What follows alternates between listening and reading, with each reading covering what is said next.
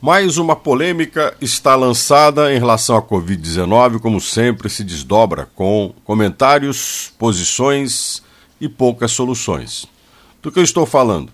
Agora, a Secretaria de Estado da Educação e do Esporte do Paraná vai manter o retorno às aulas 100% a partir do dia 7 de fevereiro e não vai exigir o comprovante de vacinação.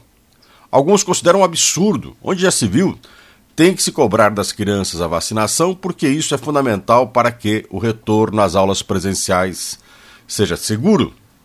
Além do que a gente sempre cobra vacina para a matrícula das crianças, por que a da Covid não?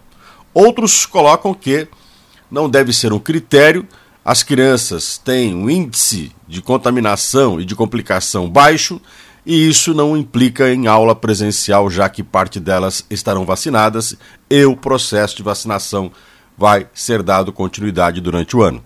Lembrando que nós não vamos conseguir vacinar todas as crianças em janeiro, não há vacina para todo mundo.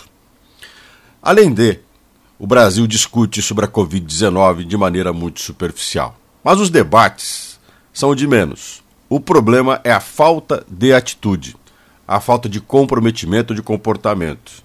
Estamos sempre tentando fazer com que as pessoas Vão se vacinar ou levem seus filhos agora para vacinar também.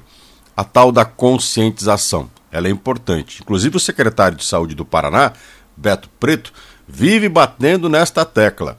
Vamos conscientizar as pessoas. A melhor coisa é o convencimento. Concordo com ele. Só que há um limite entre a gente convencer e tentar mostrar o que é certo e a birra e a permanência daqueles que continuam sem se vacinar nós temos que começar a cobrar responsabilidade das pessoas e, inclusive, exigir delas que assumam as consequências de não quererem se vacinar ou das complicações que têm por caso peguem a Covid e as coisas compliquem por não terem sido vacinadas.